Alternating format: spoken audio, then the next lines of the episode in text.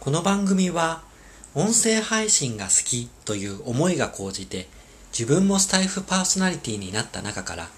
音声配信について学んだことや音声メディアの情報を届ける番組です。今回もお聴きいただきましてありがとうございます。今日の音声配信のテーマは毎朝の配信を続けてみて分かったことについてです。私は5月の上旬から毎朝収録の配信っていうのを続けています。で、この毎朝というのは平日だけでなくて、今は土曜日と日曜日もですね、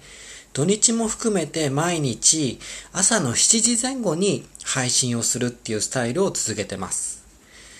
で、これを続けたのは5月上旬からなのですが、私はその去年の秋から音声配信を始めました。配信を始めた時は、毎日配信っていうのはとってもじゃないですけどできてなくて、週に2回か3回配信する。で、それも配信時間がバラバラだったんですよ。でも、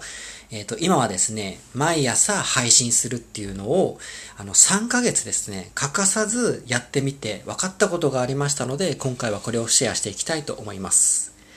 で、一番はですね、これ3ヶ月かさず毎朝配信をすることで自分の中で起きた大きな変化があります。それは何かというとですね、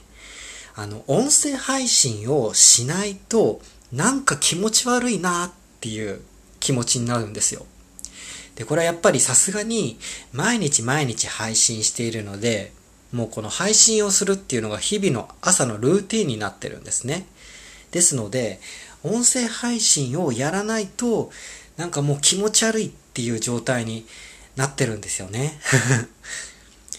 で、これはですね、2020年9月から私音声配信を去年始めて、